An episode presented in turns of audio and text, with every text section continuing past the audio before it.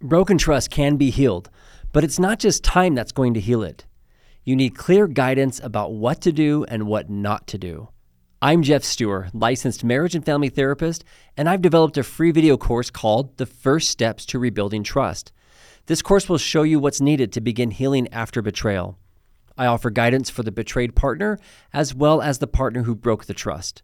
You can access it for free right now by clicking the link in the show notes. It's not enough to tell our kids that pornography is wrong. Our kids know this. In fact, they've heard it so many times that it can often be confusing for them when they have healthy sexual feelings and attractions that they feel like something's wrong with them. Dr. Dean Busby, along with his three co authors who are from the BYU School of Family Life, wrote a book called A Better Way to Teach Kids About Sex. And they say that when we overfocus on pornography as the problem, while ignoring the healthy and normal aspects of sexual development and attraction, it actually creates more problems for our children. In their new book, they talk about better ways to talk with our children and young people about pornography, better ways that take the focus off scaring them away from it, and instead helping them really understand the impact it's having on them, their emotions, their bodies, their spirits, and their relationships. Let's jump right into my interview with Dr. Dean Busby. Well, welcome back to the Illuminate podcast, uh, Dr. Busby. Thank you for taking some time to talk about how to talk to kids about sex. Nice to be with you again. Last time, if you haven't listened to the last episode, listeners, if you, I would encourage you to go back and, and listen to our discussion about uh, the book that he co-authored with three other professors at uh, BYU, "A Better Way to Teach Kids About Sex." And we really covered a lot of ground, primarily about this this idea of sexual wholeness and how to teach children uh, about sex from a much more expansive perspective instead of just about what not to do. And in the book, they they go through how to how to walk you through that. And the part I want to focus on in, in today's episode is at the end. He uh, the, the co-authors all have this this great section, section three, called "Helping Your Child Understand Specific." Sexual issues. And each one of these has its own chapter. And they identify uh, these specific areas of self touching and masturbation. That's one. Pornography, same sex attraction, pairing off and dating, and then engagement and honeymoon as, uh, as areas that need more attention. And I don't really know where what area we'll spend the most time on today. This this podcast in particular focuses on the issues of pornography per se. And I, I definitely have a lot of questions about um, about that for you and how you guys suggest talking about that. So if it's okay, let's start there, and then we'll we'll if we have time, we'll talk about some of these other areas. Okay. In the book, you talk about. And, and this is in uh, Dr. Carroll's research. I think you guys were all involved in that, the Generation Triple X research. Yes. And and in that, you talk about how this generation definitely has gotten the message that pornography is a problem, and, and, and certainly within the the Church of Jesus Christ of Latter Day Saints, I, I think if you survey all the you know virtually all the youth, they would say like, yeah, we get it, it's a problem, right? Right. But you guys are concerned about how we've been talking about it to them. That that's actually kind of the next concern, right? Yes. Can you can you talk about that? I think the the uh, if if you just ask, and I I do this every year when I teach large courses uh, on sexuality at Brigham Young. I, I ask them, what have you heard in the last year from either parents or ecclesiastical leaders about sexuality? The only thing I can consistently count on is an anti pornography talk. Okay. And so they've all had one, and they've all had more, and they roll their eyes um, you know, that's all they hear about sexuality. And so um, we, of course, are really concerned about the, the pornographic uh, world that we live in. And we want to avoid this and we want to want to help people avoid this. But so the first thing is before you have a conversation about porn, if possible, um, you have to lay this groundwork for talking about sexuality in a more holistic way and in a comfortable way. And then a discussion about pornography will not be as as loaded and um, difficult, and it will be it will be more helpful for the child to talk about. Um, than if if the only thing you're talking about in regard to sexuality is pornography. Um, so so that's the first principle. Well, can I yeah, can I interrupt yeah. you real quick? Like, what what happens then if you just isolate that as the, the the issue then, and you don't put it in the bigger context? What have you found happens? Well, what what happens is they literally think about sex as porn. Mm. That, that and so then all of these messages that we send about porn, how awful it is, how degrading it is, how whatever it is, how destructive it is, whatever we say about pornography begins to be translated as that that is sex. Sex is that. Mm. Um, and of course, we don't think about pornography as really being sex. It's it's a counterfeit. It's it's a fake. Uh, but if that's all they're hearing, then then of course, though it's impossible for them not to associate all of those meanings around pornography with with sex if that's all you're talking about. And so that's that's uh, and so I, I literally ask parents and bishops because they always it, it's interesting when you talk to them the first things they'll want to want you to tell them is how to keep my child from having a problem with porn or masturbation and or masturbation.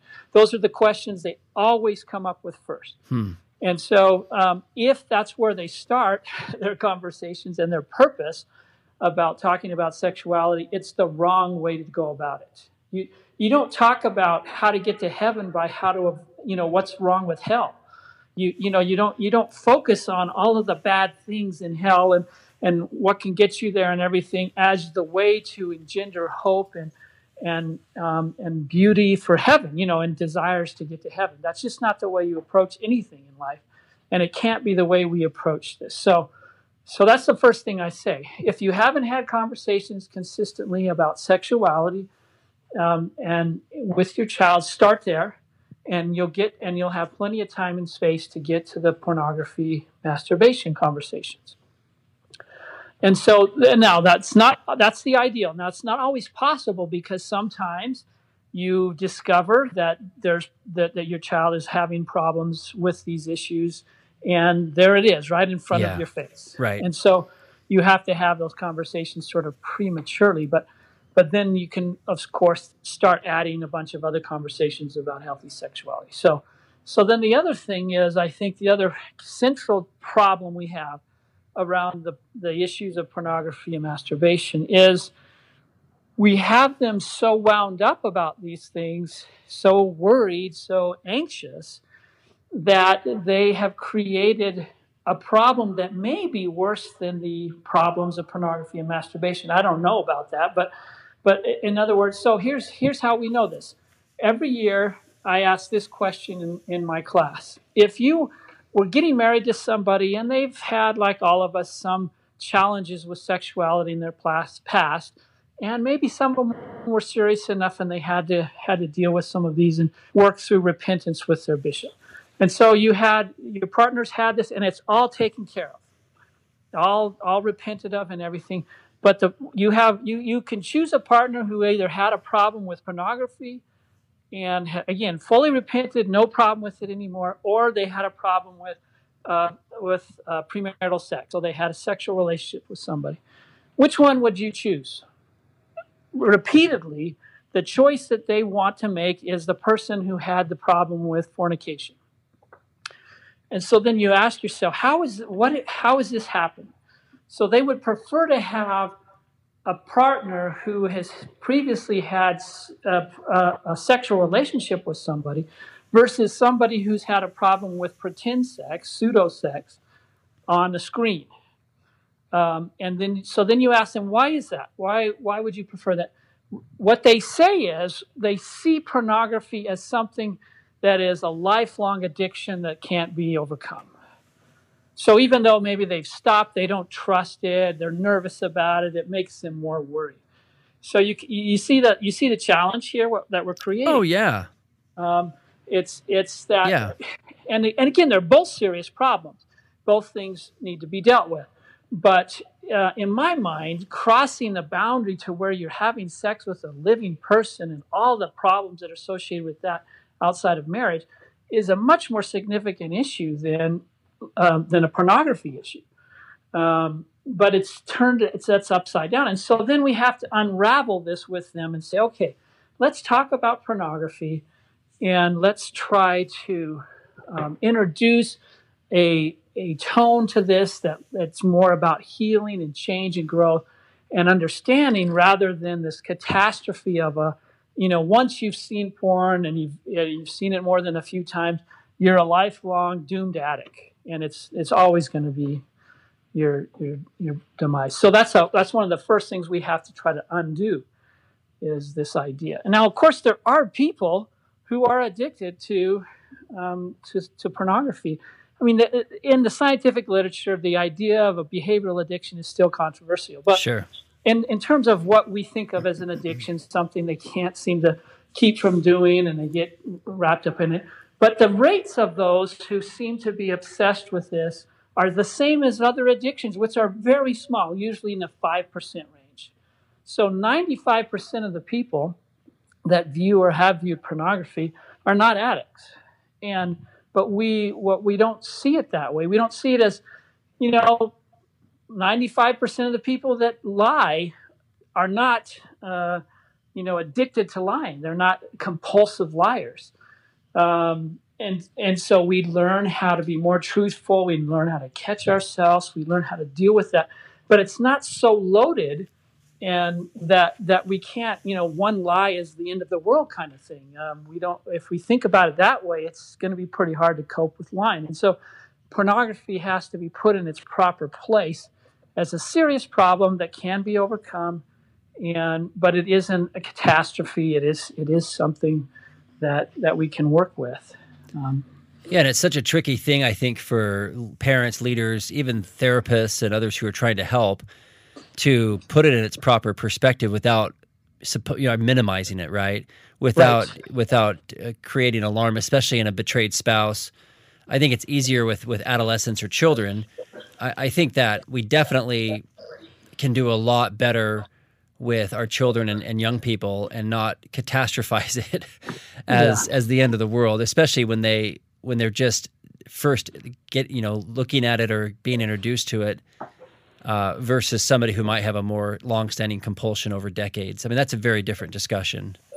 And one of the things I say early on in the conversation with an individual or groups about this topic is, uh, you know, you're supposed to be attracted to this material.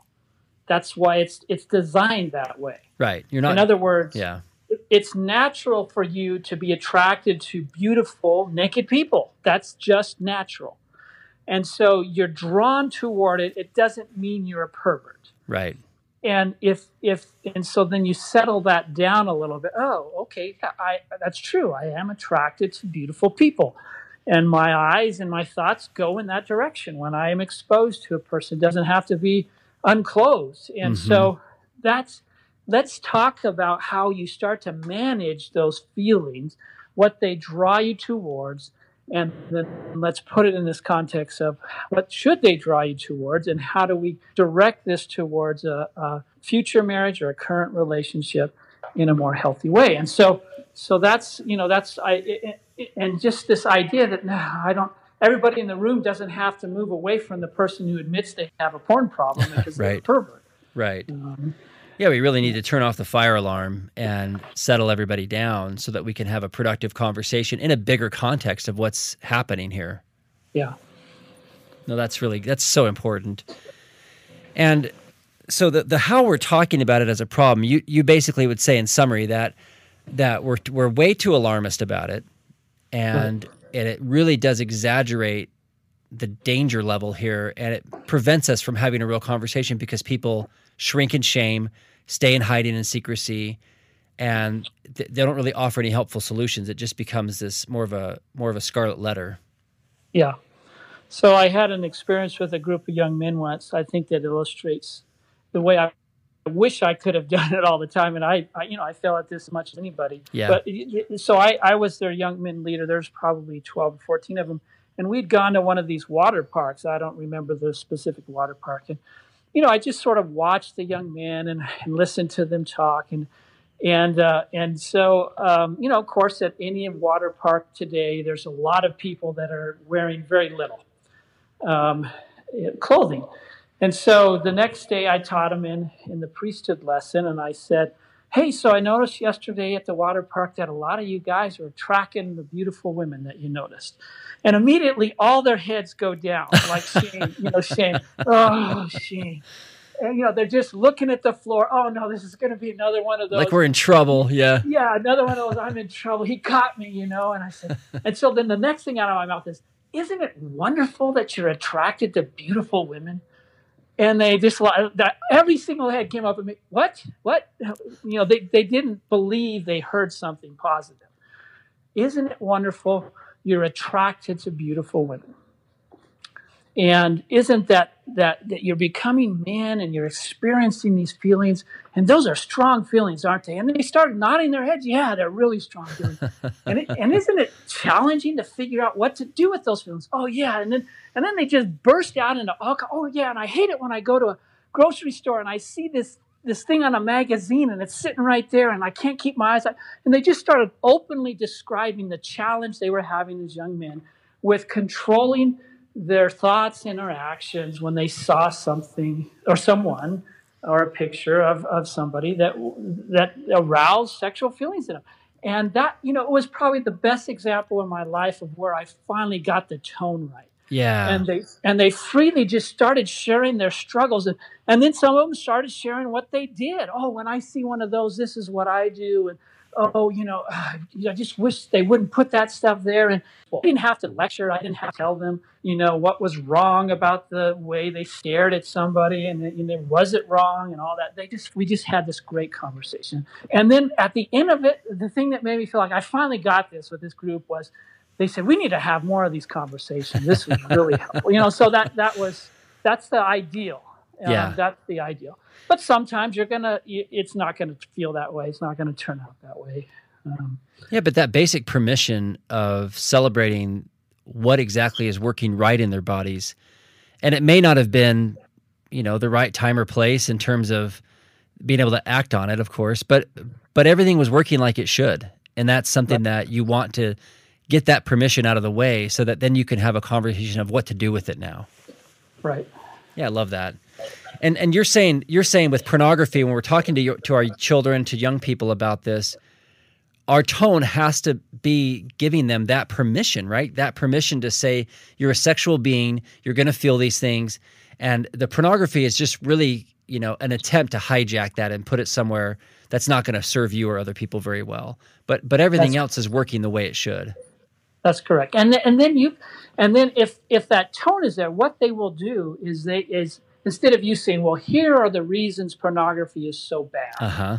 What they will say, it, you could just ask them some questions. So, what do you think is, you know, if you're naturally attracted to these these depictions, if you're drawn to, you know, what do you think is the problem with just looking at this stuff? Is whenever you want to. What is what is it about that? And then they'll freely kind of say things like, "Well, you know, it's it, you don't know the person, and it's fake," and you know they'll bring up all this stuff. It's degrading, and you know it it make you lose this. This is how I feel when I see it. You know they'll bring all that stuff up on their own, and de- and develop personal awareness of what goes on internally when they're exposed right. to these images, rather than you're laying down this. You know, you lose the spirit, and once you lose the spirit, then then you you you know there's no you just you're gonna make worse decisions and accept you know just let, they, will they'll tell you. And you in, in the book you do outline for parents. I'm gonna just turn to it here. It's page 138. You do you do outline for parents. You know three three main ways that pornography does actually harm their children. So if so if as you're talking with your kids about this, or young people and, and you've already set this this stage and given them this permission and, and validated them as sexual beings and all those things we've been talking about we can still guide the conversation sure. and teach them these different ways. And you, you've identified three ways um, unrealistic expectations, keeping secrets, and then a distorted attraction template. Can you speak about that and, and give some parents some guidance on that? Yeah, um, I think uh, if they don't bring up on their own sort of any of those, I uh-huh. think it's it's really sort of useful to have them as like a checkbox in your head. Yeah. But I want to I want to at least at some level help them understand the challenges that so you know unrealistic expectations in some way it, unfortunately most children now are turning to pornography to learn about sex And I can't imagine a worse place to learn about he- healthy sexuality than porn.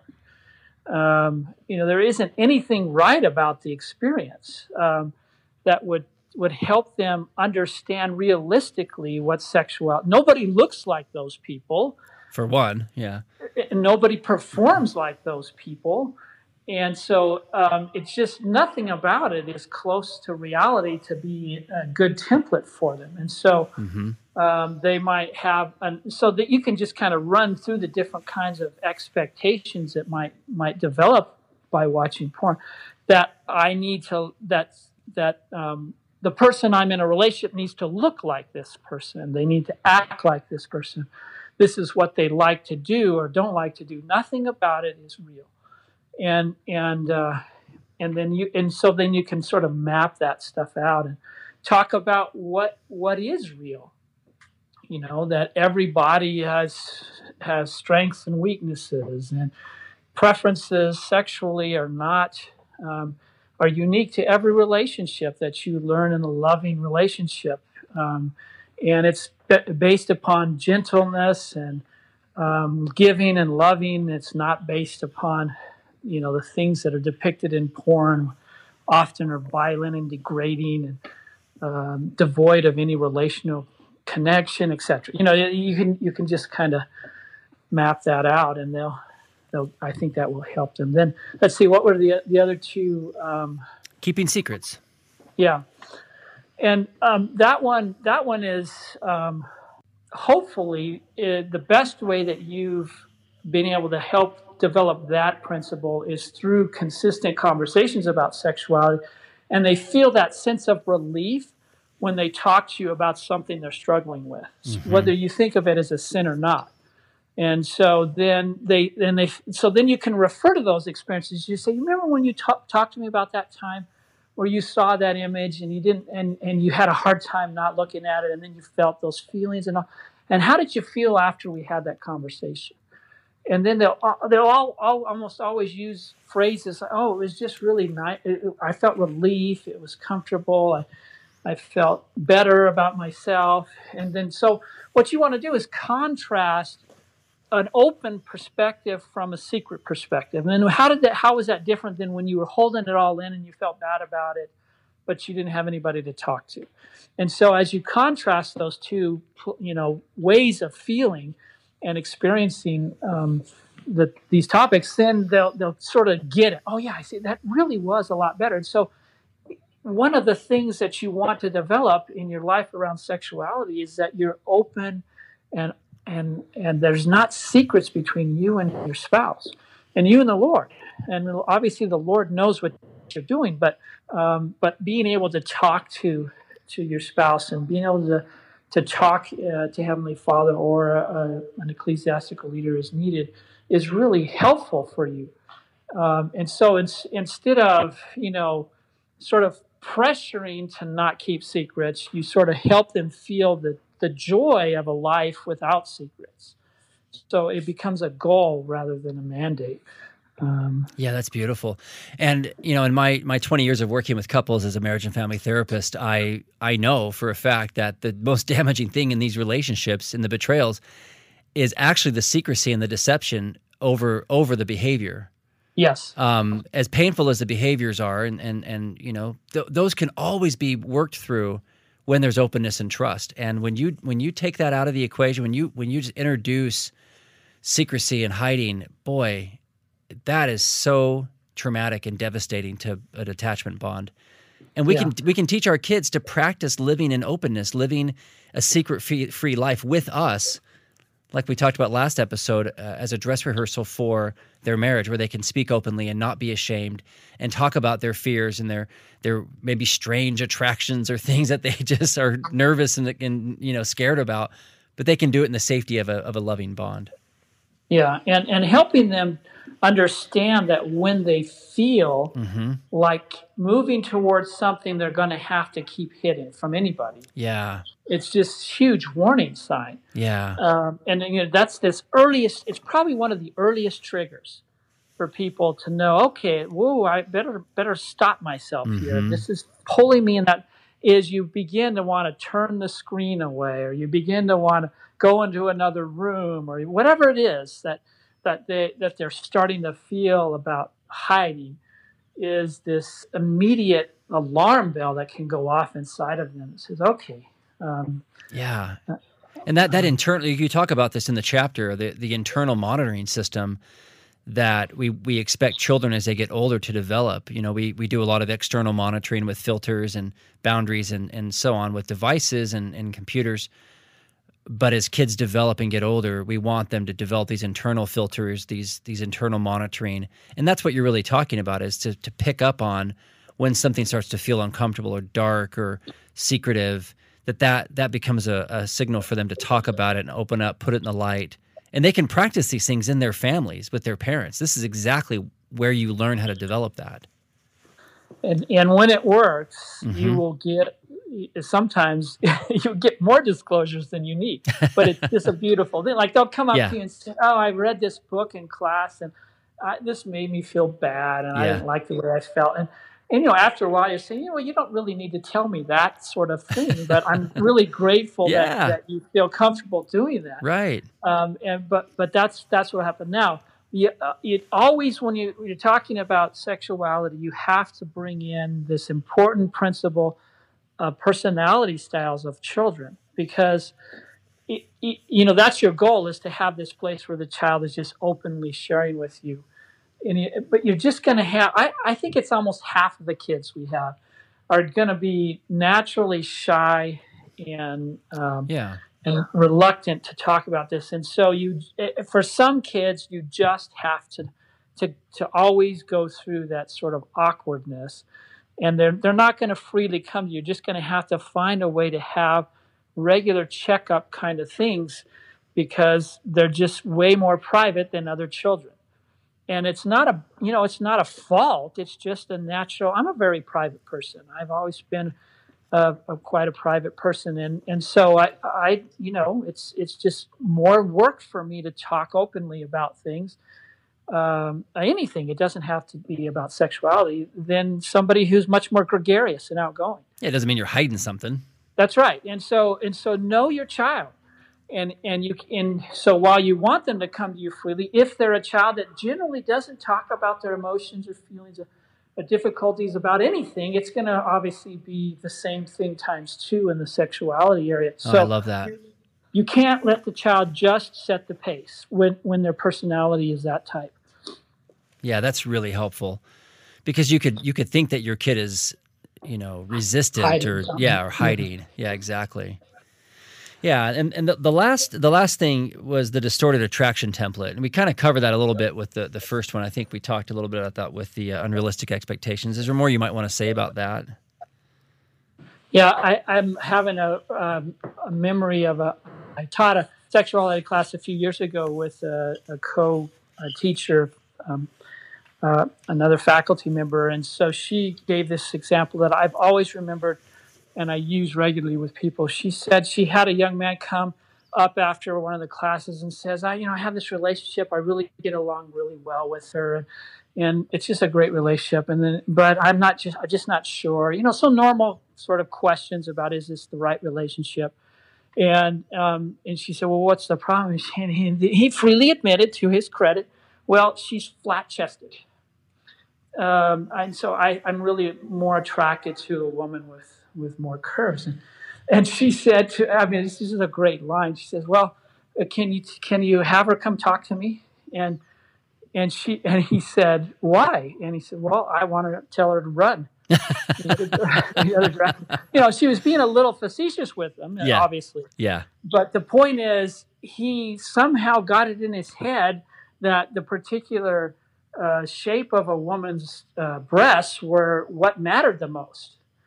Um, and and so you know he he and then he said he said and so he sort of came to himself at that moment. He said, "I really need to change, don't I?" Yeah, you do. You need to work on some things. So how to see a person for their value and worth and and and the relational quality you have with them and all, rather than a set of body parts that are a certain shape that you like or don't like. And and all, all that. And not that we don't want to pay attention to the things we're attracted to, but But when we view this material where everything is artificially enhanced, or, or people are selected because they're so unusual in the way they look, then we develop this attraction template that can be very destructive and will pass up relationships that could be the best relationships for us in our lives because of a silly thing like a waist size or, uh, you know, or particular body part.